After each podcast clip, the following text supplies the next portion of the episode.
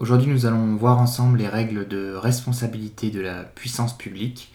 C'est en général euh, le dernier thème que l'on traite euh, en licence 2 de droit au semestre 4, les règles de responsabilité donc, euh, de la puissance publique.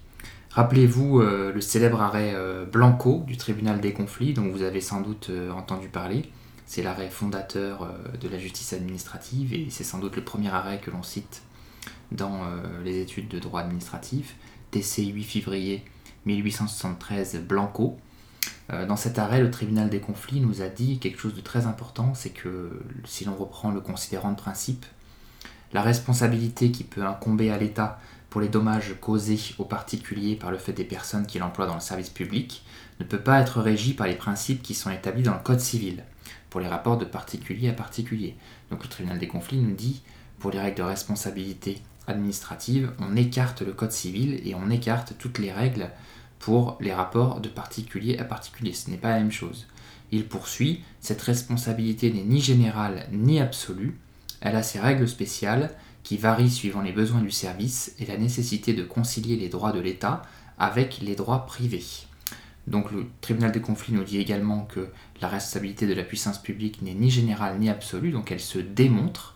Il va falloir avancer des éléments devant le juge pour prouver que la responsabilité de l'administration est engagée. On n'a aucune responsabilité générale et absolue. Et elle a ses règles spéciales. Hein. Ces règles spéciales, ce sont les règles du droit administratif appliquées à la responsabilité de la puissance publique. Et ces règles varient en fonction donc, des besoins du service public et de la nécessité toujours importante dans notre matière de concilier d'un côté l'intérêt général et de l'autre côté les droits privés. Toute l'histoire du droit administratif et toute sa philosophie, c'est la conciliation entre l'intérêt général et les intérêts particuliers, les intérêts des personnes contre l'intérêt de l'État et de la puissance publique. Un autre arrêt qui est très important euh, à connaître tout de suite dans euh, cette partie du cours, c'est l'arrêt Mergui du Conseil d'État du 19 mars 1971, Mergui M-E-R-G-U-I. Euh, dans cet arrêt, le Conseil d'État nous a affirmé et posé comme principe que l'administration ne doit jamais être condamnée à payer une somme qu'elle ne doit pas. Hein, l'administration, elle est en charge des deniers publics, de l'impôt payé par les citoyens, et donc euh, cet argent public doit être euh, bien géré, utilisé avec parcimonie, et l'administration ne peut pas être condamnée à payer une somme qu'elle ne doit pas. Donc lorsque l'administration est condamnée à payer une somme, c'est que un préjudice a été démontré, c'est que la responsabilité est engagée, qu'il y a un lien de causalité, et que la somme est due, dans ce cas l'administration peut décaisser. Mais euh, tout ça, ça suppose une démonstration que nous allons voir par la suite. On distingue deux temps dans notre raisonnement sur la responsabilité de la puissance publique. Ça va faire l'objet de deux cours. Euh, le premier, donc cet audio euh, aujourd'hui, sur la responsabilité administrative pour faute, la responsabilité pour faute donc, et le second, la responsabilité administrative sans faute. On va voir que ce sont des règles un peu distinctes avec des particularités. Pour la responsabilité administrative pour faute, évidemment, la principale particularité, ça va être la démonstration nécessaire d'une faute de la personne publique. Et en responsabilité sans faute, hein, comme le nom l'indique, il n'y aura pas de nécessité de prouver une faute. On verra toutefois qu'il faudra un préjudice anormal et spécial. Donc, nous allons voir tout d'abord les règles de responsabilité pour faute de euh, l'administration. On a un triptyque traditionnel que vous connaissez par ailleurs en droit des obligations, en droit privé, c'est la faute, le préjudice et le lien de causalité. C'est très classique, on ne sort pas des sentiers battus, c'est traditionnel, faute, préjudice, lien de causalité. Alors, le préjudice va être commun aux règles de responsabilité pour faute et responsabilité sans faute. Il vous faudra toujours prouver un préjudice. On verra qu'en RSF, il y aura d'autres particularités dans ce préjudice, mais il faudra en tout état de cause toujours un préjudice. Donc on va commencer par le préjudice, et sachez que les règles relatives au, préjudice s'appliquent à la fois en responsabilité pour faute et en responsabilité sans faute. On verra ensuite l'union de causalité et la faute, qui nous concerne donc particulièrement pour ce cours aujourd'hui. Donc sur le préjudice, il y a un arrêt du Conseil d'État du 21 février 2000, Vogel, V-O-G-E-L, Vogel, 21 février 2000, Conseil d'État. Le préjudice doit être certain. Lorsque vous allez devant le juge administratif, il faut prouver un préjudice. Il faut l'établir et il doit être établi avec certitude. Il ne suffit pas d'alléguer des choses, des éléments, des préjudices, il faut démontrer une certitude du préjudice que vous avez subi. Alors l'exigence de la certitude de ce préjudice ne signifie pas qu'ils doivent être actuels, il peut être futur. Un préjudice peut toujours évoluer dans le temps, il peut être futur, il peut se consolider. Tout cela est évolutif. Mais vous devez amener ces éléments au juge administratif et prouver de quelque manière que ce soit un caractère certain du préjudice. Alors par exemple, c'est euh, la personne qui euh, marche sur le trottoir, sur la chaussée publique, et vous avez une opération de travaux publics euh, qui est organisée donc par la municipalité, par la ville, et il y a un trou dans la chaussée parce que par exemple des agents municipaux sont en train d'installer la fibre optique ou des réseaux d'eau, d'électricité voilà, sous terre. Donc on a fait un trou dans la chaussée. Et il se fait que ce trou n'est pas signalisé, c'est-à-dire que vous n'avez pas de barrière autour du, trou dans la chaussée. Et vous avez quelqu'un qui circule euh, sur le, trottoir, un citoyen, et qui tombe malheureusement dans le trou qui est sur le trottoir. Il va subir un préjudice.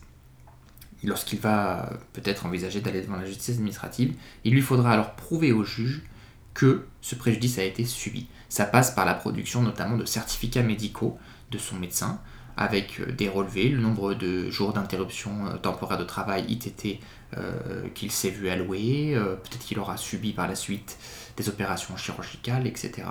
Donc tout cela devra être amené au juge pour démontrer le préjudice subi et le circonscrire dans toutes ses composantes. Matériellement, le préjudice doit être établi. Donc tout cela c'est évolutif bien sûr parce que si vous subissez par malchance une opération chirurgicale, peut-être que ça peut, il peut y avoir des complications par la suite.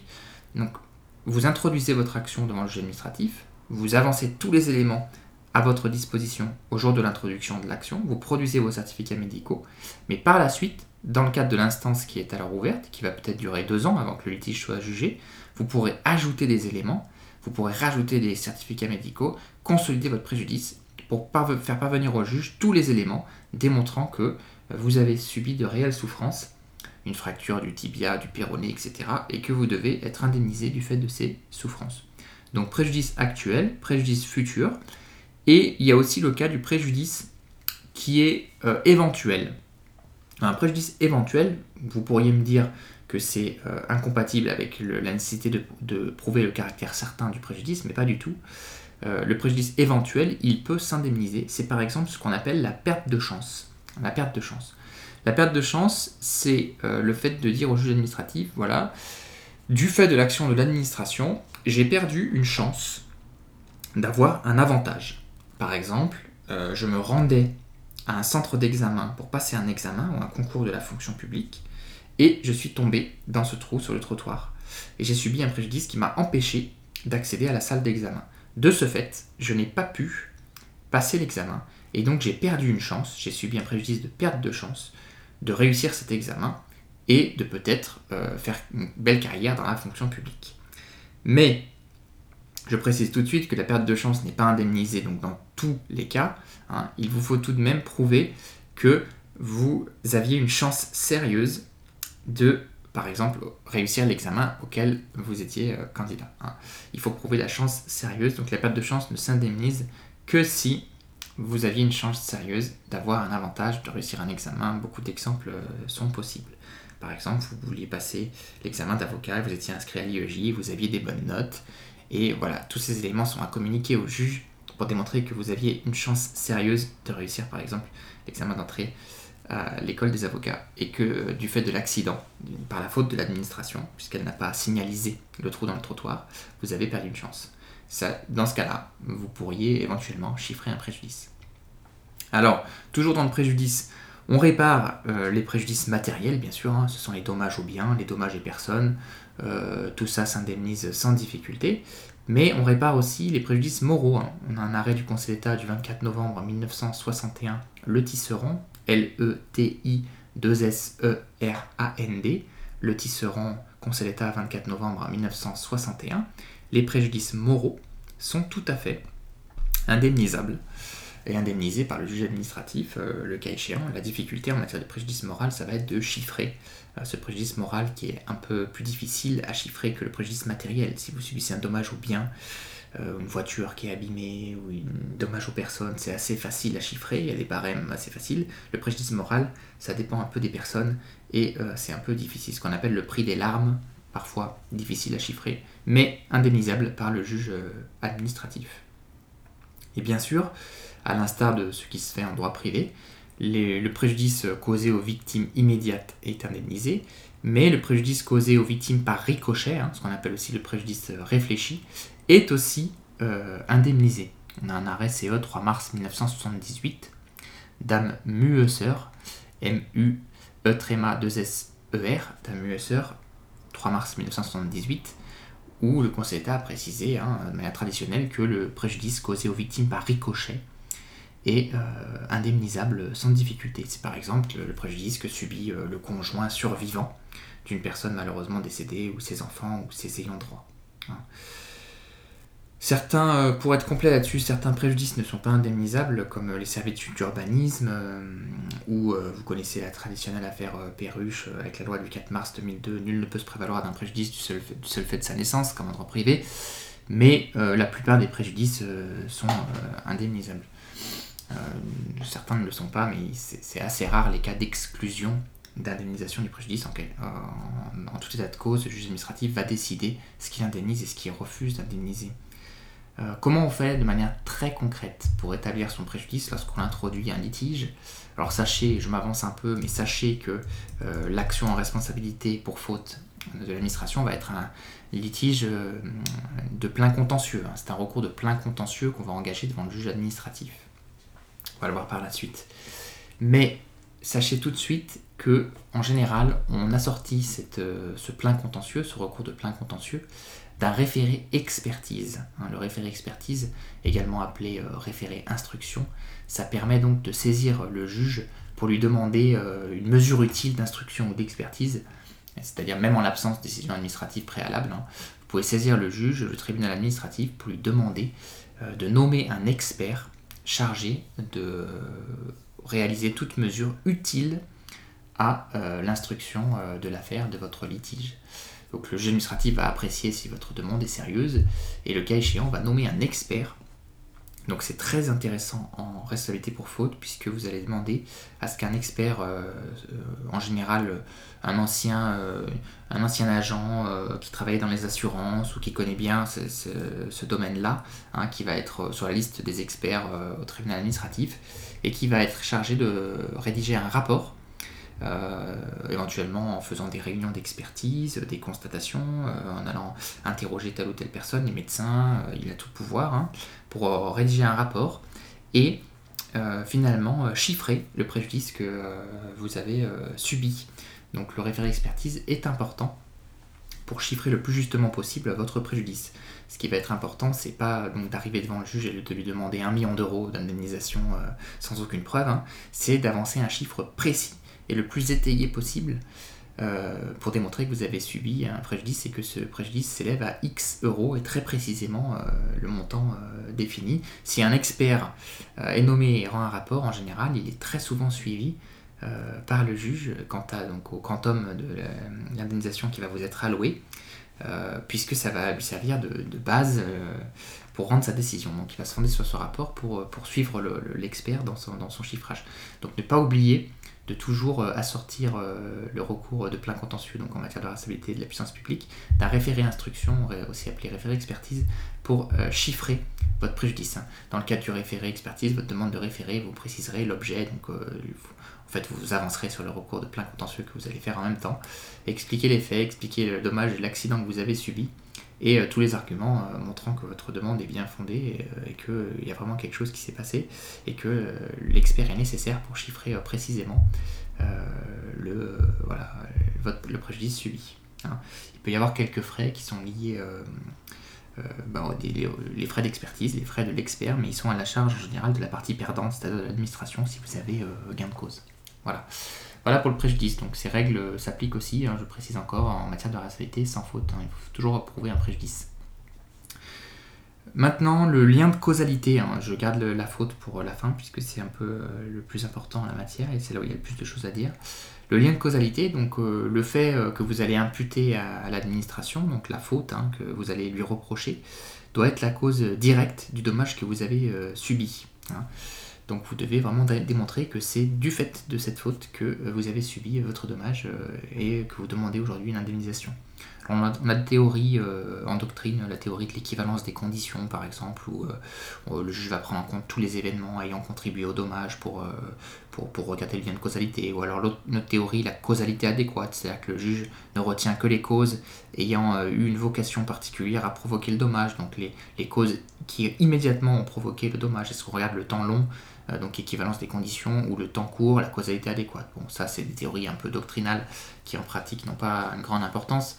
Mais sachez que euh, pour apprécier ce lien de causalité, le juge euh, voilà, regarde soit le temps long, soit le, temps court, en fonction euh, voilà, de, des circonstances. En tout état de cause, il va rechercher, il va se poser la question de savoir si vraiment il y a un lien entre la faute reprochée et le préjudice subi. Est-ce que c'est du fait de l'administration que vous avez subi votre dommage?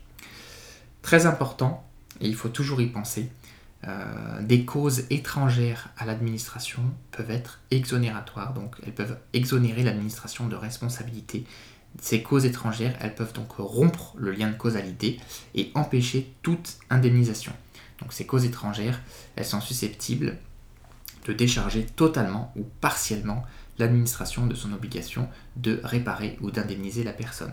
Comme en droit privé, il y a les grandes théories, donc faute de la victime, fait du tiers, force majeure et cas fortuit. Ce sont des théories que vous connaissez. Hein. La faute de la victime, c'est euh, la victime qui est en faute, qui a elle-même commis une faute, qui peut exclure totalement ou partiellement euh, la responsabilité de l'administration. Le fait du tiers, exactement, enfin plus précisément la faute du tiers, hein. le tiers qui intervient, qui commet lui-même une faute et qui va exonérer l'administration de responsabilité. La force majeure, c'est l'événement extérieur, euh, imprévisible, irrésistible. Hein.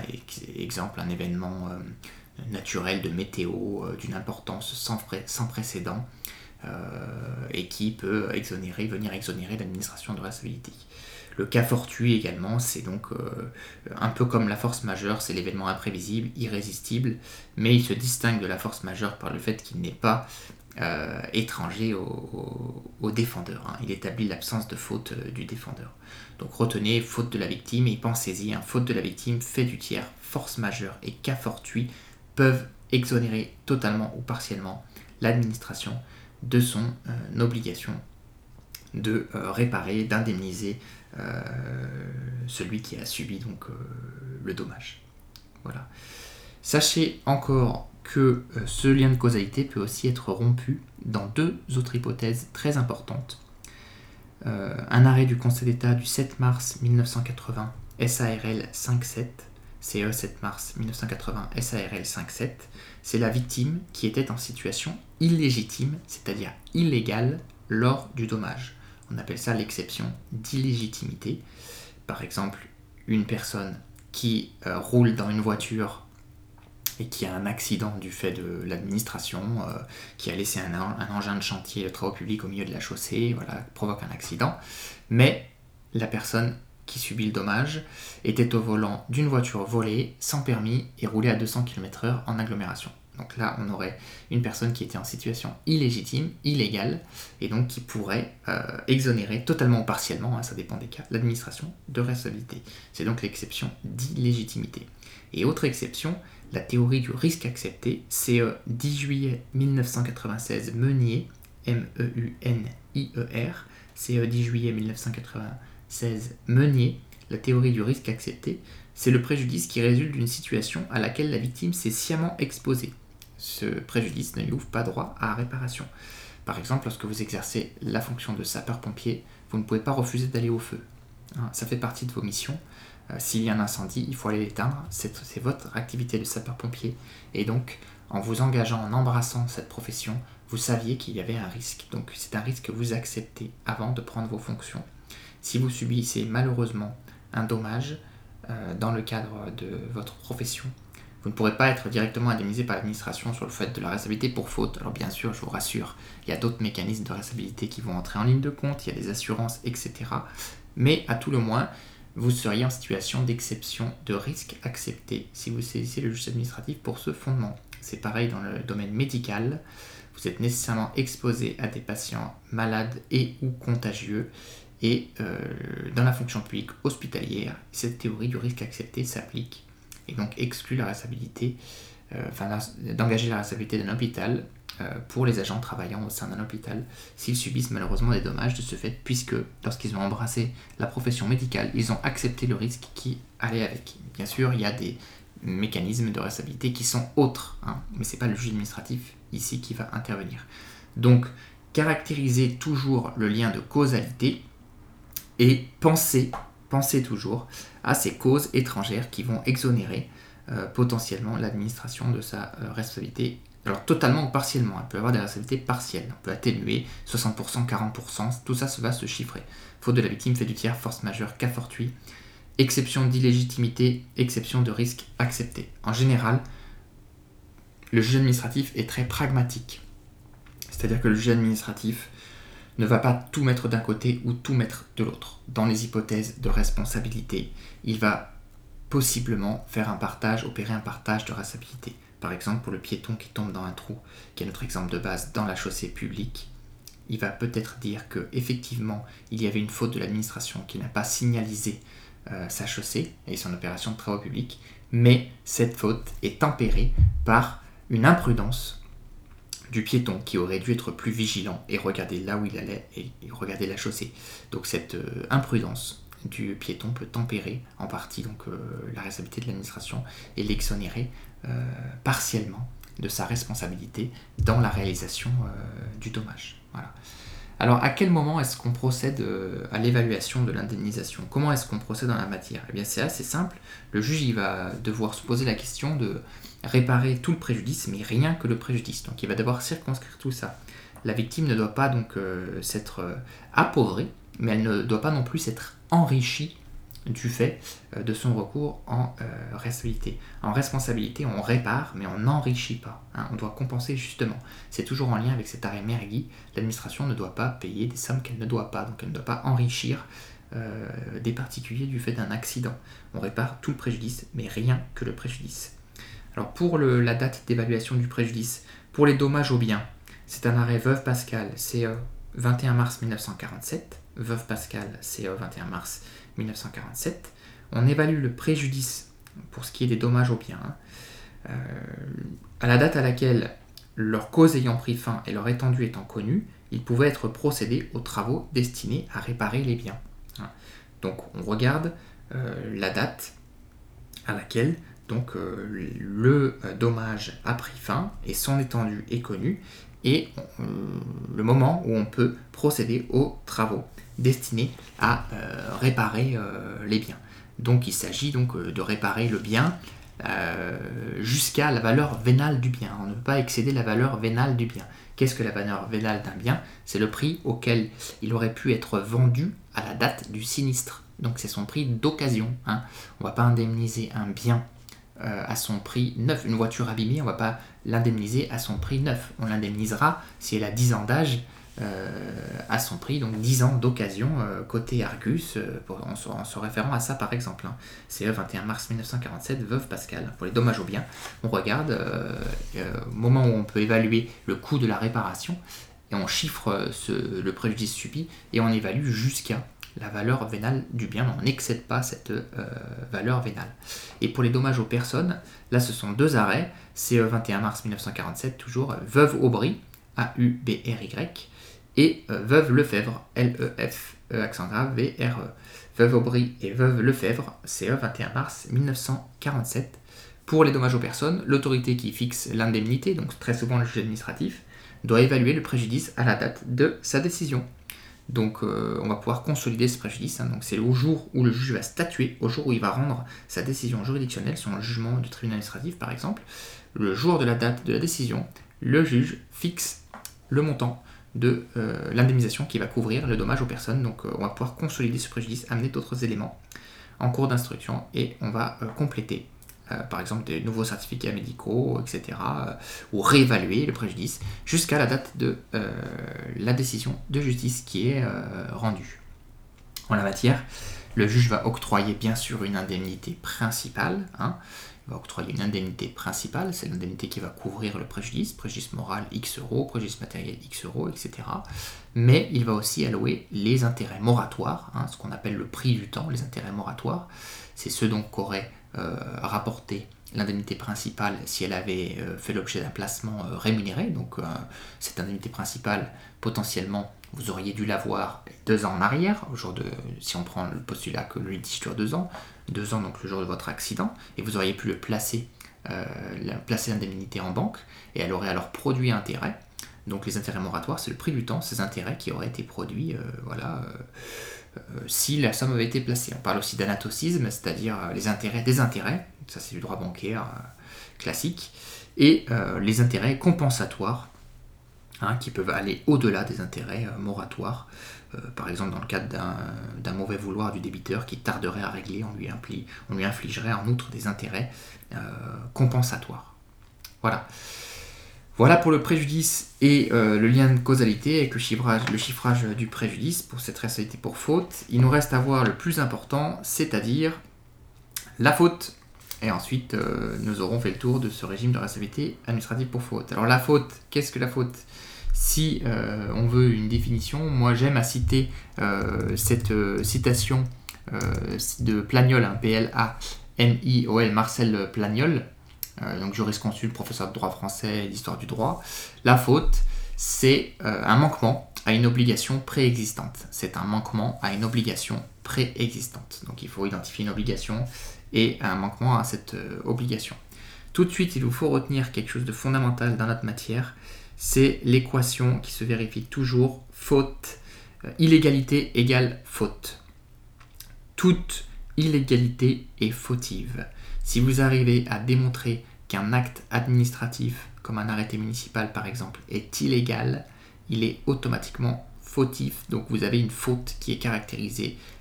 Qui, ça ne veut pas dire que vous allez forcément être indemnisé de ce fait, mais l'illégalité vous permet de caractériser la faute. Il vous restera à démontrer les préjudices et le lien de causalité.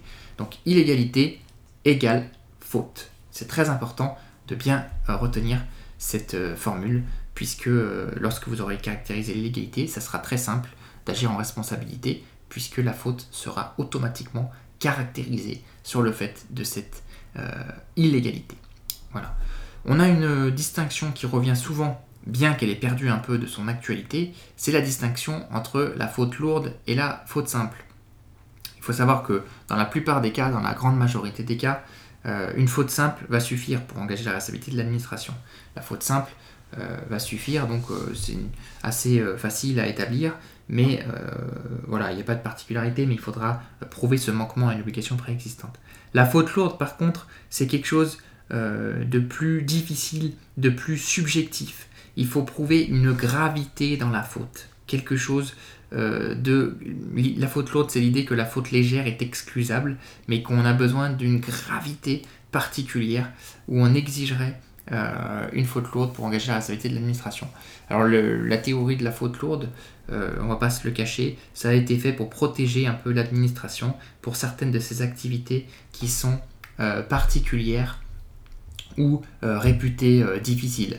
Pour les activités classiques de l'administration sans grande difficulté, donc la plupart des cas, hein, la faute simple va suffire et elle suffit pour engager la responsabilité. Par contre, pour certaines missions de l'administration qui sont euh, un peu complexes, difficiles à mettre en œuvre pour des missions particulières, on exige que euh, celui qui euh, est victime prouve une faute lourde pour engager la société de l'administration.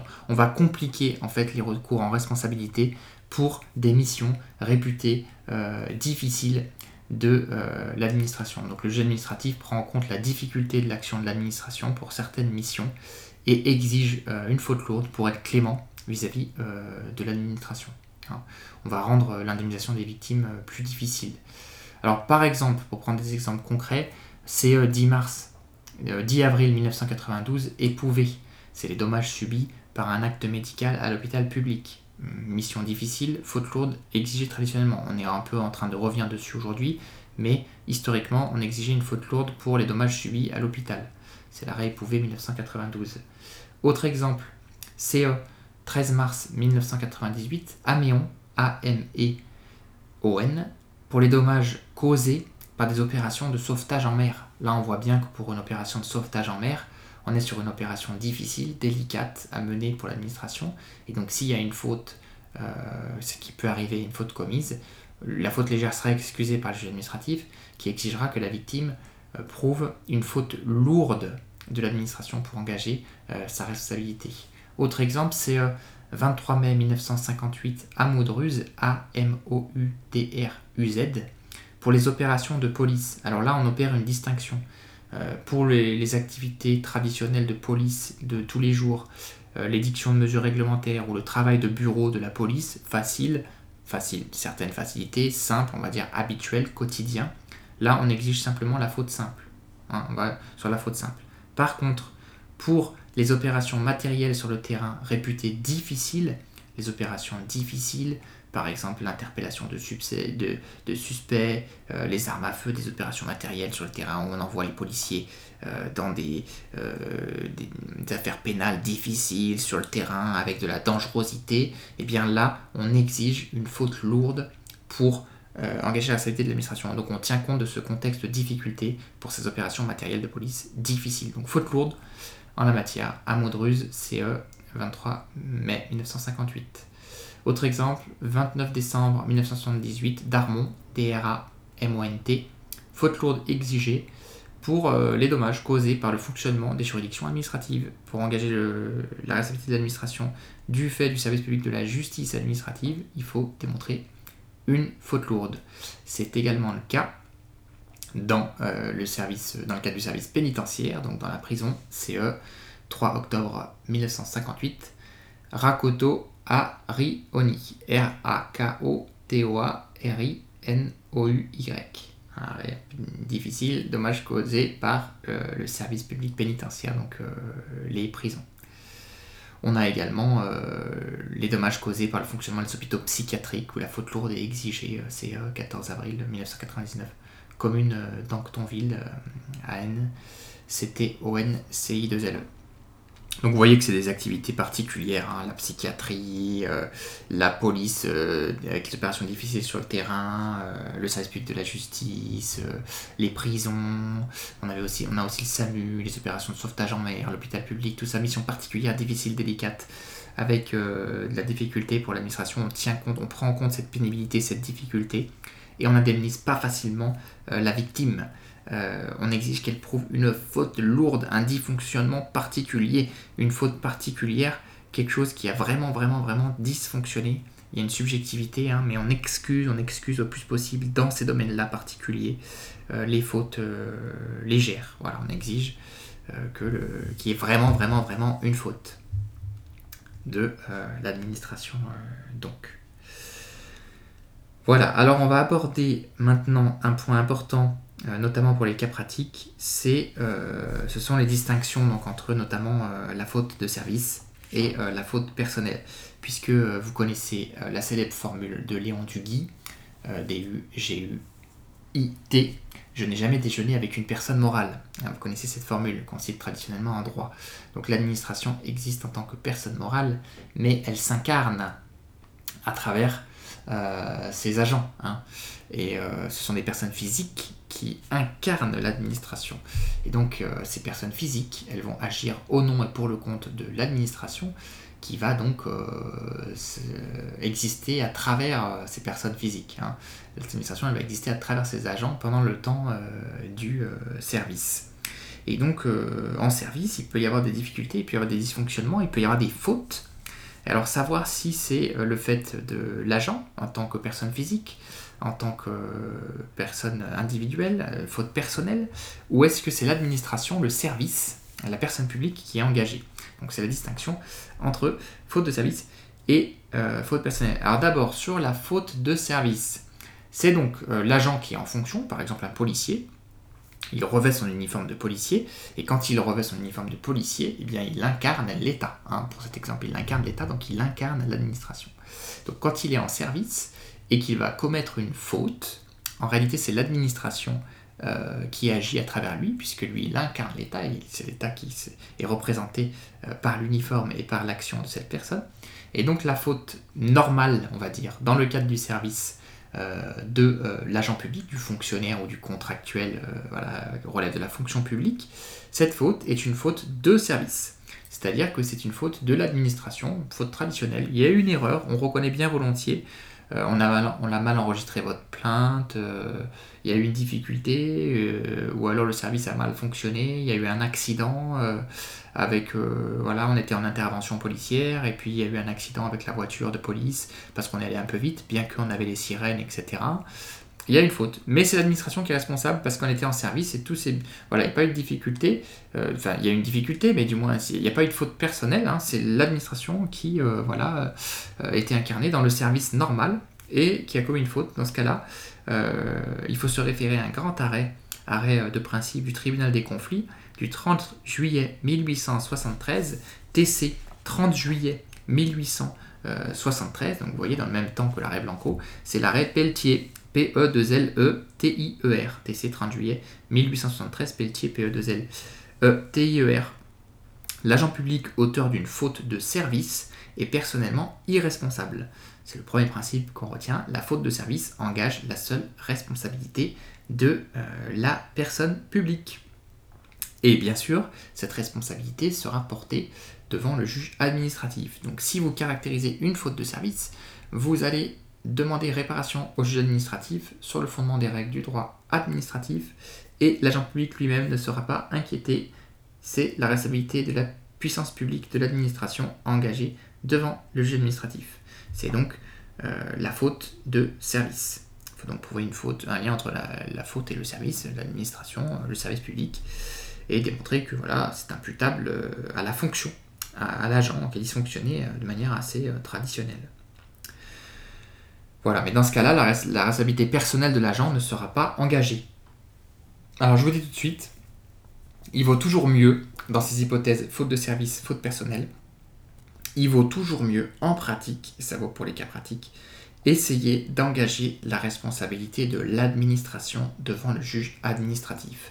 Parce que l'administration, elle est toujours solvable, elle a toujours de l'argent. L'administration, elle ne va pas faire faillite, sauf dans des cas très rares. Donc l'administration est solvable et l'agent public, en tant que personne physique, peut-être qu'il est un peu moins solvable. Hein. Peut-être qu'il a des difficultés financières, peut-être qu'il n'a pas euh, beaucoup d'argent et qu'il aura peut-être du mal à vous indemniser. Donc en pratique, il vaut toujours mieux retenir, hein, essayer d'engager la responsabilité de l'administration devant le juge administratif parce que l'administration est solvable, elle a beaucoup d'argent et cet argent peut servir à vous indemniser. Il vaut mieux donc essayer de caractériser une faute de service si euh, les faits s'y prêtent effectivement. Pour la faute personnelle, euh, la situation est totalement différente. On a déjà trois hypothèses de faute personnelle qu'on doit euh, distinguer. On verra ensuite comment s'articule tout ça, comment faire si j'ai une faute de service plus une faute personnelle, devant quelle juridiction je vais? Et qu'est-ce que je demande? Mais d'abord, bien comprendre ce qu'est euh, la faute personnelle. La faute personnelle, j'en distingue trois catégories. La faute personnelle détachable commise à l'occasion du service, la faute personnelle non dénuée de tout lien avec le service et la faute purement personnelle. Trois catégories donc de fautes personnelles qu'on va reprendre successivement. Première catégorie donc la faute personnelle détachable commise à l'occasion du service. C'est donc la faute qui est commise à l'occasion de l'exercice des fonctions, mais qui s'en détache en raison de sa particulière gravité. Vous avez un agent public qui est donc en fonction il commet une faute, mais cette faute se détache euh, du service, donc elle devient personnelle, parce que elle est d'une particulière gravité. C'est par exemple l'agent public qui a été animé pendant son service par des préoccupations d'ordre privé. Vous voyez cet arrêt CE 21 avril 1937, Demoiselle Quesnel, CE 21 avril 1937, Demoiselle Quesnel, Q-U-E-S-N-E-L, c'est l'agent euh, public qui est au service des impôts et qui tape dans la caisse. Détournement de fonds par un agent public euh, d'impôts donc, qui commet donc une faute en volant dans la caisse euh, publique. Et cette faute se détache donc du service en raison de sa particulière gravité. Elle devient une faute personnelle détachable.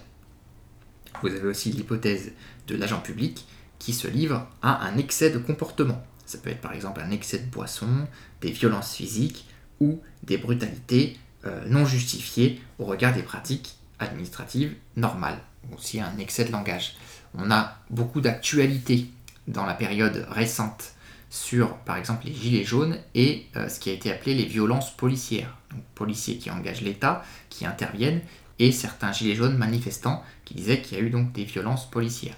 Vous savez depuis Max Weber que l'État a le monopole de la violence physique légitime, donc l'État a le droit de recourir à la force pour maintenir l'ordre public, mais cet usage de la force, il doit être proportionné à l'adversité qui est rencontrée et au niveau de menace sur l'ordre public qui est rencontré. Hein. Donc on se réfère aux pratiques administratives normales, et dans l'hypothèse où l'agent public, donc le policier par exemple, se serait livré à des violences physiques ou des brutalités non justifiées par rapport à un usage normal de la force pour maintenir l'ordre public dans cet exemple, il se rendrait coupable donc d'un excès de comportement et d'une faute personnelle détachable, donc de brutalité, hein, qui serait commise à l'occasion euh, du service. Donc on pourrait caractériser sur ce fondement une faute personnelle de euh, l'agent public. Vous voyez par exemple un arrêt TC 9 juillet 1953, deux lettres, D-E-L-A-I-T-R-E. Vous pouvez aussi euh, avoir euh, voilà, des fautes personnelles d'imprudence, euh, si elles sont d'une gravité certaine, qui sont toujours détachables du service. certaines imprudences sont aussi fautives hein, si elles entraînent des graves conséquences et des, voilà, des dommages derrière avec un préjudice. Hein. Voilà pour cette première catégorie donc, de faute personnelle, la faute personnelle détachable commise à l'occasion du service, donc faute commise par un agent à l'occasion de l'exercice de ses fonctions, mais qui se détache du service en raison de sa particulière gravité.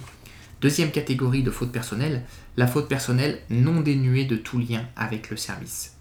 Là, c'est donc la faute qui est commise en dehors de l'exercice des fonctions, mais non dénuée de tout lien avec le service, car le service fournit matériellement les moyens de la commettre. Hein. Donc vous avez une faute qui est commise hors l'exercice des fonctions, sur le temps personnel donc de l'agent, mais qui n'est pas dénuée de tout lien avec le service, car le service va fournir matériellement les moyens de la commettre. C'est par exemple euh, le policier qui se rend à son domicile privé, hein, chez lui, qui manipule son arme de service, hein, qui est détenue régulièrement à son domicile, mais pas sur le temps du service, sur le temps privé de l'agent, en soirée, chez lui, à son domicile. Il est en compagnie d'un collègue et malheureusement il va tuer accidentellement euh, son collègue avec son arme de service qu'il a manipulée imprudemment à son domicile. Un arrêt CE, 26 euh, octobre 1973, Sadoudi, S-A-D-O-U-D-I. Donc là, on est dans une hypothèse de faute personnelle non dénuée de tout lien avec le service, puisque le service a fourni matériellement les moyens de commettre la faute. Là, le moyen matériel de commettre la faute, c'est l'arme à feu, qui est détenue régulièrement par l'agent, mais malheureusement euh, utilisée en dehors de l'exercice des fonctions, qui produit un accident dramatique. Euh, et qui va potentiellement engager la responsabilité de l'agent. Donc euh, une faute personnelle pourra être caractérisée sur ce fondement. Mais sachez que cette faute personnelle non dénuée de tout lien avec le service, elle peut aussi euh, être commise pendant le temps du service. Hein. Euh, ça peut paraître paradoxal, mais non. Hein. La faute commise à l'occasion euh, de l'accomplissement du service, elle peut tout de même être caractérisée comme faute personnelle. prenez par exemple cet exemple CE 27 février 1981, commune de Chonville-Malomont, C-H-O-N-V-I-2-L-E-M-A-L-A UMONT, hein, commune de Chonville-Malomont, CE 27 février 1981, c'est le sapeur-pompier qui donc est au volant d'un camion de pompier en service euh, et qui va détourner le camion de pompier de sa destination normale. Hein, pendant le, temps du service, il conduit le camion de pompier, il le détourne de son itinéraire normal, de sa route euh, normale, et le détourne à des fins euh, privées, personnelles, euh, prend un itinéraire privé et produit un accident avec le camion de pompier. Eh bien, de ce fait, en détournant le camion de son itinéraire, le sapeur-pompier, et en produisant un accident bien sûr, le sapeur-pompier s'est rendu coupable d'une faute personnelle, non dénué de tout lien avec le service, puisque là, c'est le camion de pompier qui matérialise le lien avec le service. Voilà. Pour aussi avoir un autre exemple, c'est au 1er octobre 1954, Bernard, le policier euh, qui est en fonction euh, et qui quitte temporairement son poste de travail pour se rendre au bar, et sort son arme à feu en étant ivre et, tue un des clients qui est également au bar à côté de lui. Hein. Donc là, on est plus ou moins sur le temps du service parce que le, policier quitte temporairement son poste. Mais là aussi, il y a un lien avec le service puisque c'est l'arme à feu hein, qui est utilisée. voilà. Donc c'était pour donc, une deuxième catégorie euh, la faute personnelle non dénuée de tout lien avec le service. Et troisième catégorie de faute personnelle, la faute purement personnelle. Donc cette faute purement personnelle, elle est dépourvue de tout lien avec le service. Il n'y a aucun lien avec le service, il y a une intention de nuire de l'argent. Alors c'est pas tout à fait vrai de dire qu'elle est dépourvue de tout lien avec le service, parce qu'il peut y avoir un certain lien, mais ce qui va la caractériser surtout, c'est l'intention de nuire de l'agent, et notamment de nuire même à sa propre administration, à son employeur. Voyez par exemple euh, cet arrêt du Conseil d'État 12 mars 1975, Potier, P-O-T-H-I-E-R, C-E, 12 mars 1975, Potier, P-O-T-H-I-E-R, un gendarme qui est hors le temps donc, de son service, mais qui va utiliser et se revêtir son uniforme de gendarme pour aller user de son arme à feu et en abusant de son apparence sous l'empire d'un désir de vengeance et pour un motif personnel, pour aller commettre donc un crime passionnel. Hein. Donc là, vous avez une intention de nuire de l'agent qui va en fait détourner euh, les moyens du service, utiliser donc un, uniforme de gendarme, même si c'est le sien, hein, mais c'est hors le temps du service, pour aller régler un litige personnel et, commettre un, se rendre coupable d'un crime passionnel. Là, il a une intention de nuire, et notamment nuire à son administration en abusant de son apparence. On a dans, le même, dans la même veine un autre arrêt du Conseil d'État du 13 juin 1954, Dame Veuve Litzer, L-I-T-Z-L-E-R, Dame Veuve Litzer, CE 23 juin 1954, le douanier, qui est là encore euh, hors euh, du temps du service, mais qui va profiter de son apparence de douanier en uniforme pour aller régler un différend d'ordre privé. Là, de la même manière, il porte atteinte, il va nuire à son administration, à sa hiérarchie, euh, et donc il va commettre une faute, il se rend coupable d'une faute purement personnelle. Donc retenez pour la faute personnelle trois catégories que vous pouvez caractériser. La faute personnelle détachable commise à l'occasion du service, la faute personnelle non dénuée de tout lien avec le service, et la faute purement personnelle. Autre précision, toujours dans euh, ces distinctions faute de service, faute personnelle, sachez que euh, la faute donc, de l'agent public peut éventuellement, et souvent hein, d'ailleurs, constituer une infraction pénale. Hein. elle peut se poursuivre sur le plan du droit pénal, éventuellement devant le tribunal correctionnel, ou pour les cas les plus graves devant la cour d'assises. Hein. la faute de l'agent public peut être constitutive d'une infraction pénale, mais elle n'a pas nécessairement de ce, fait le caractère d'une faute euh, personnelle. Donc euh, cette notion ou cette caractérisation d'infraction pénale, elle ne concerne que le juge pénal, mais elle ne regarde pas le juge administratif. Hein. Il n'y a pas de lien à tirer entre l'infraction pénale, la caractérisation pénale qui est donnée euh, par le juge pénal, et euh, la distinction faute de service, faute personnelle. Le juge administratif ne regardera pas la faute pénale, il va lui faire sa propre classification, faute de service, faute personnelle, sans être tenu euh, l'infraction pénale qui est retenue. Donc euh, retenez que euh, la notion de faute pénale n'a rien à voir avec la distinction faute de service, faute personnelle. Arrêt du tribunal des conflits, TC 14 janvier 1935, TEPAZ. TC 14 janvier 1935, TEPAZ, T-H-E-P-A-Z. Pas de lien entre la faute pénale et la caractérisation faute de service, faute personnelle. Voilà. De la même manière, euh, les notions de voie de fait, voie de fait que vous connaissez par ailleurs, les notions de voie de fait et de faute personnelle sont des notions euh, indépendantes. Hein, l'existence d'une faute personnelle euh, de l'agent ne doit pas être automatiquement déduite de la commission d'une voie de fait. Hein.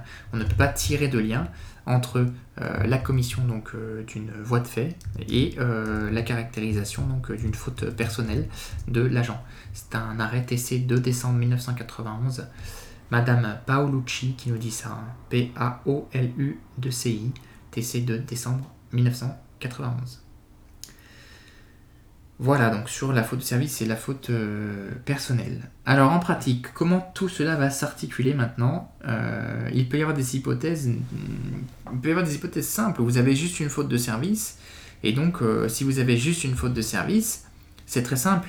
Vous allez engager la responsabilité de l'administration devant le juge administratif. Et vous ne vous posez pas d'autres questions. Faites votre recours de plein contentieux, vous agissez contre l'administration devant le juge administratif. Si à l'inverse, vous êtes dans le cadre d'une faute purement personnelle, donc la troisième catégorie de faute personnelle que nous avons vue, là, vous allez devant le juge judiciaire. Attention, c'est bien le juge judiciaire qu'il faut saisir pour euh, l'hypothèse de la faute purement personnelle. Donc la troisième catégorie de euh, faute personnelle que nous, euh, avons vu. Donc on va devant le juge judiciaire et on applique les règles du droit privé. C'est moins intéressant pour nous, tel que je vous l'ai dit, parce que l'administration est plus solvable que son agent. Il vaut mieux être dans le cadre d'une faute de service. Mais on ne choisit pas toujours. Hein. Donc faute de service égale juge administratif égale droit administratif. Et faute purement personnelle égale juge judiciaire égale règle du droit privé. Ça, c'est dans les hypothèses simples. Étant précisé d'ailleurs que euh, l'administration est obligée de communiquer sur demande de la victime hein, euh, l'identité de l'agent fautif qui est euh, auteur d'une faute purement personnelle. Donc si vous subissez une faute purement personnelle dans le cadre donc d'une action de l'administration, eh bien vous allez pouvoir demander par écrit à l'administration de vous communiquer le nom de l'agent qui est coupable de cette faute purement personnelle pour pouvoir le poursuivre personnellement en tant que personne physique devant le judiciaire et l'administration est obligée de communiquer sur votre demande l'identité de cet agent euh, fautif. C'est un arrêt CE 7 juillet 1922, le GLOEC, LE plus loin G-L-O, H-E-C, CE 7 juillet 1922, le GLOEC. Donc ça, ce sont les hypothèses simples. Euh, la faute de service, la faute personnelle. Mais parfois, c'est pas aussi simple que ça en pratique, et on peut avoir des hypothèses de cumul de fautes, de cumul de responsabilité, de substitution euh, de responsabilité. C'est ce qu'on va voir euh, maintenant. Alors, pour les cumuls de fautes, on a cet arrêt, euh, grand arrêt, hein, droit administratif, CE 3 février 1911, Anguet. CE 3 février 1911, Anguet, A-N-G-U-E-T. C'est une hypothèse où on a deux fautes. Et ces deux fautes ont conjugué leurs effets pour produire un dommage. Vous avez deux fautes, vous avez une faute de service et une faute personnelle qui ont conjugué leurs effets pour produire le dommage. Vous êtes en présence de deux fautes. Et vous donc vous êtes victime de ces deux fautes. Dans ce cas-là, on dit que vous avez un droit d'option, c'est-à-dire que vous avez le choix. En tant que victime, vous avez le choix. Soit agir pour le tout contre la personne publique devant le juge administratif, soit agir pour le tout contre l'agent public devant le juge judiciaire. Vous pouvez choisir donc d'aller devant le juge administratif, agir contre l'administration pour l'ensemble, ou aller devant le juge judiciaire et agir contre l'agent public en tant que personne physique pour l'ensemble. Vous avez le choix. C'est un droit d'option. Ensuite, les deux parties, donc l'administration et son agent, régleront leur compte entre eux. On va voir ça par la suite, mais ça, ça ne vous regarde pas. Vous, vous agissez pour le tout contre l'un ou contre l'autre soit devant le juge administratif, soit devant le juge judiciaire. Vous aurez compris que si vous avez euh, la chance d'avoir cette option, il vaut mieux aller devant le juge administratif et agir contre l'administration parce qu'elle est euh, plus euh, solvable. Dans l'arrêt Anguet, c'était un usager qui était enfermé dans un bureau de poste suite à une faute de service. C'est une horloge en fait, si vous voulez, qui avançait. Et l'usager pensait être encore dans les délais pour faire ses démarches au bureau de poste, mais il a été enfermé dans le bureau de poste par des agents du fait d'une horloge qui avançait. Et donc, ce faisant, piégé dans le bureau de poste. Donc, la faute de service, c'était donc le, fait que l'horloge avance et qu'il était fermé dans le bureau de poste par erreur. C'est une faute de service. Et euh, l'usager, donc étant pris au piège au sein de ce bureau de poste, est sorti par derrière, donc par une porte euh, dérobée, euh, une porte de service en fait, une porte pour les, agents. Et ce faisant, il s'est fait remarquer par les agents du bureau de poste qui l'ont vu passer par là et qui l'ont pris pour un voleur. Et les agents du bureau de poste ont molesté cet usager en le prenant à tort pour un voleur. Et euh, cette violence-là, euh, disproportionnée, hein, était euh, relevée donc de la faute personnelle des agents. donc on avait donc une faute de service plus une faute personnelle. Et dans cet arrêt Anguet, c'est 3 février 1911 Anguet, le Conseil d'État a dit que donc il y avait ces droits d'option pour la victime dans l'hypothèse d'une faute personnelle plus une faute de service. On pouvait agir soit dans le judiciaire, soit dans le juge administratif pour le tout, soit contre l'administration, soit contre l'agent, le ou les agents publics. Voilà. Autre euh, hypothèse, cette fois-ci sur les cumuls euh, de responsabilité. Euh, Conseil d'État 26 juillet 1918, époux Le CE 26 juillet 1918, époux Lemonnier, L-E-M-O 2-N-I-E-R, dans cet arrêt du 26 juillet 1918 et pour Lemonnier, on a une faute personnelle détachable commise à l'occasion du service. On a une faute personnelle détachable commise à l'occasion euh, du service. Allez voir euh, l'effet d'espèce de cet arrêt euh, époux-lemonnier qui porte sur une balle perdue en 1910 et jugé après quelques années derrière, mais dans une fête foraine qui avait organisé donc un tir sur canard vivant à balles réelles hein, dans le cadre de la fête foraine. Aujourd'hui, et fort heureusement, euh, on organise dans les fêtes foraines des tirs sur canard en plastique avec euh, des fausses balles, mais à l'époque c'était des tirs sur canard vivant à balles réelles. Et euh, une personne avait pris une balle perdue, malheureusement, du fait d'une faute personnelle du maire, qui n'avait pas pris les mesures de sécurité adéquates pour sécuriser la fête foraine. Hein. Donc on avait eu une faute personnelle détachable commise à l'occasion du service. Et dans cette hypothèse, le Conseil d'État a dit la même chose que précédemment, c'est-à-dire qu'il a dit que la victime avait un droit d'option euh, de la même manière, donc soit agir euh, devant euh, le juge administratif pour engager la responsabilité de la puissance publique ou agir devant le judiciaire pour engager la responsabilité de l'agent, donc époux monnier, faute personnelle détachable commise à l'occasion du service et droit d'option de la victime. Autre hypothèse, CE 18 novembre 1949, demoiselle Mimeur M-I-M-E-U-R, c'est 18 novembre 1949, Demoiselle Mimeur. Nous avons une faute personnelle non dénuée de tout lien avec le service. Faute personnelle non dénuée de tout lien avec le service. Dans l'arrêt Demoiselle Mimeur, ce sont donc des dommages causés par des conducteurs de véhicules administratifs les utilisant à des fins personnelles. De ce fait, euh, une faute personnelle non dénuée de tout lien avec le service est caractérisée et là encore, la victime a un droit d'option. Soit engager la responsabilité de l'agent devant le juge judiciaire, soit engager la responsabilité de la puissance publique devant le juge administratif. Voilà, donc au final, c'est assez simple. Pour reprendre tout ça avec vous, euh, en réalité, c'est seulement la faute purement personnelle qui va engager la responsabilité seule de l'agent devant le juge judiciaire. Hein. Si je reprends avec vous les distinctions, la faute de service seule engage la responsabilité de l'administration devant le juge administratif. Les deux premières fautes personnelles, donc la faute personnelle détachable commise à l'occasion du service et la faute personnelle non dénuée de tout lien avec le service, en, ouvre droit à la victime à un droit d'option, c'est-à-dire que la victime peut agir soit devant le juge administratif contre l'administration pour le tout, soit devant le juge judiciaire contre l'agent pour le tout. Hein. Et la faute purement personnelle, la dernière, euh, la faute donc euh, avec intention de nuire de l'agent, celle-ci n'engage pas la responsabilité de l'administration, elle engage la seule responsabilité de l'agent public devant le juge judiciaire en application des règles du droit privé. Les, seules les conséquences des fautes purement personnelles restent donc exclusivement à la charge des agents qui euh, les ont commises. Alors il faut également savoir qu'il y a des hypothèses de substitution de responsabilité. Hein. Là, ce sont des exceptions législatives de substitution de responsabilité, si vraiment on veut être complet sur le sujet. Par exemple, une loi du 5 avril 1937 où l'État substitue les membres de l'enseignement, donc les enseignants, hein, à raison des fautes euh, commises euh, dans euh, leurs fonctions. Hein, voilà. Donc la responsabilité de l'État à raison des fautes commises par les, les, fautes personnelles, même les fautes personnelles en fait, si vous voulez, des enseignants, sont dans les écoles par exemple, écoles publiques, sont pris à la charge de l'État par ce mécanisme de substitution de responsabilité issu de la loi du 5 avril 1937.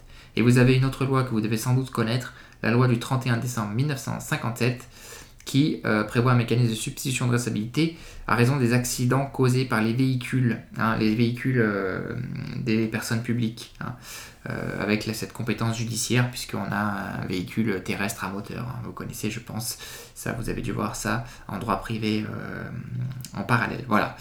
Donc on a vu donc la faute de service, les, les fautes personnelles et ces mécanismes de responsabilité qui s'enchevêtrent un peu avec les différentes hypothèses à distinguer.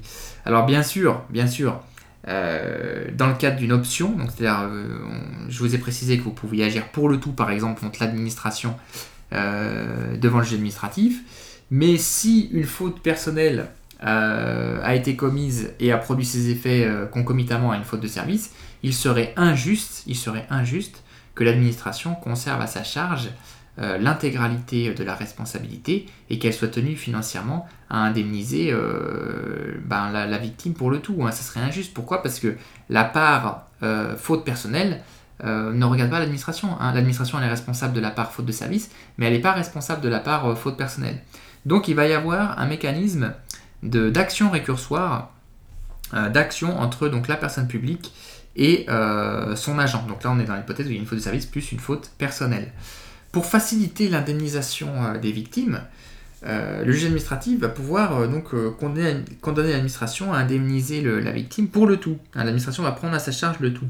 Mais dans le cadre du litige, l'administration va pouvoir se retourner contre son agent, hein, se retourner contre son agent pour bah, lui voir imputer donc la part qui lui incombe, c'est-à-dire la part relative à la faute personnelle qu'il a commise.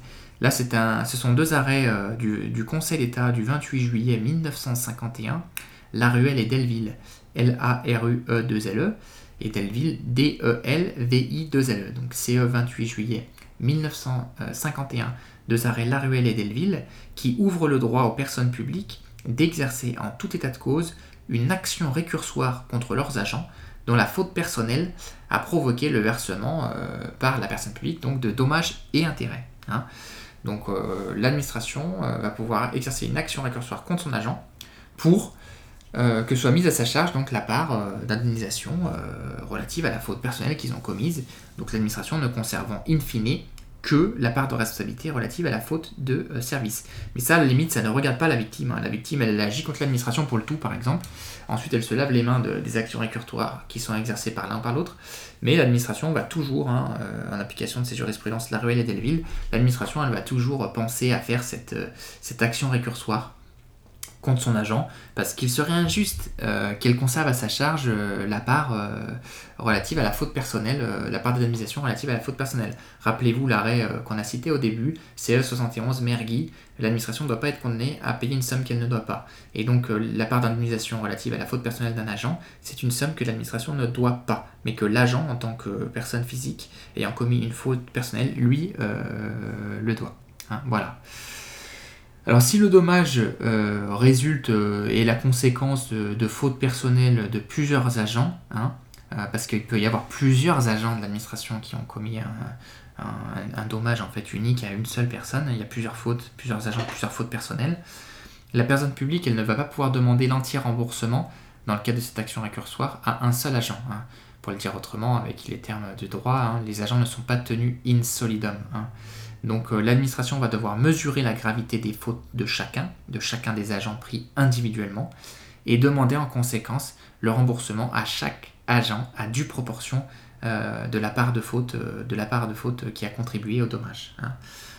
voyez par exemple cet arrêt CE 22 mars 1957 Janier J-E-A-2-N-I-E-R CE 22 mars 1957 Janier pour l'hypothèse de plusieurs fautes personnelles d'administration quand elle va faire son action récursoire, je répète, elle va apprécier la faute de chacun et se retourner contre chaque agent individuellement à due proportion de la faute commise et ne pourra pas demander la condamnation in solidum d'un agent euh, à prendre euh, voilà, euh, toutes les fautes personnelles. Hein. C'est pas comme ça que ça fonctionne.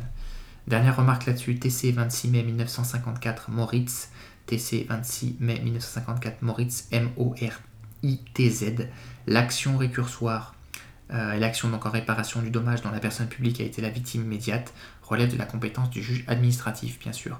Donc cette action euh, récursoire qui est euh, l'administration contre son agent, son ou ses agents publics, elle est placée bien sûr devant le juge administratif. Voilà.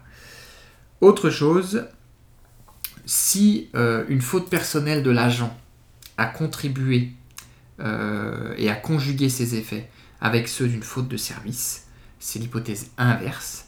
L'agent, bien sûr, aura le droit à la décharge partielle de responsabilité appréciée en fonction de la gravité des fautes en présence par le juge administratif. Hein.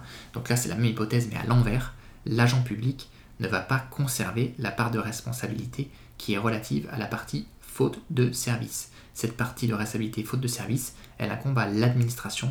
C'est à lui, c'est à elle qu'elle revient. C'est un arrêt CE 12 avril 2002, Maurice Papon. Hein, P-A-P-O-N, CE 12 avril 2002, arrêt Maurice Papon. Euh, donc euh, l'agent qui a commis une faute personnelle, il va conserver à sa charge la, euh, la responsabilité relative à la faute personnelle, mais il va demander au juge de renvoyer la partie faute de service, la partie responsabilité pour faute de service, sur l'administration. Donc l'agent ne doit pas conserver à sa charge la partie de responsabilité relative à la faute de service.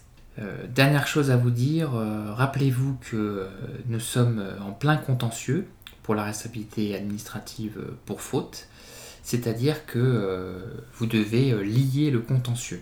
Vous ne pouvez pas euh, saisir le juge administratif comme ça d'une action donc, en responsabilité de la puissance publique pour faute. Vous devez préalablement lier le contentieux. Qu'est-ce que ça veut dire? Ça veut dire que vous devez adresser une demande préalable à l'administration par courrier recommandé avec, avec accusé de réception, LRAR, et donc établir la faute, le préjudice, le lien de causalité dans le cadre de ce courrier que vous adressez vous-même à l'administration et attendre euh, soit euh, la réponse de l'administration, le refus probablement, euh, fréquemment, que vous allez pouvoir contester, ou le silence de deux mois, puisque vous avez demandé une somme d'argent, vous avez demandé une indemnité, donc le silence de deux mois va falloir refus de votre demande. Vous pourrez alors contester cette décision implicite de rejet devant le juge administratif dans un nouveau délai de, de deux mois.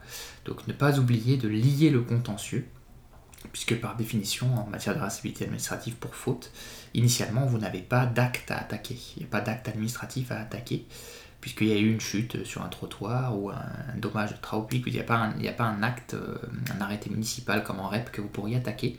Donc là, vous devez adresser vous-même, provoquer une décision de l'administration en adressant donc une demande préalable pour euh, lier le contentieux et ensuite, dans un deuxième temps, saisir le juge administratif pour demander euh, l'indemnisation. Il faut bien lier le contentieux dans ce, euh, dans ce plein contentieux pour les actions en responsabilité de la puissance publique. Voilà, donc nous avons fait le tour aujourd'hui sur la responsabilité administrative pour faute, avec la faute, le préjudice et le lien de causalité.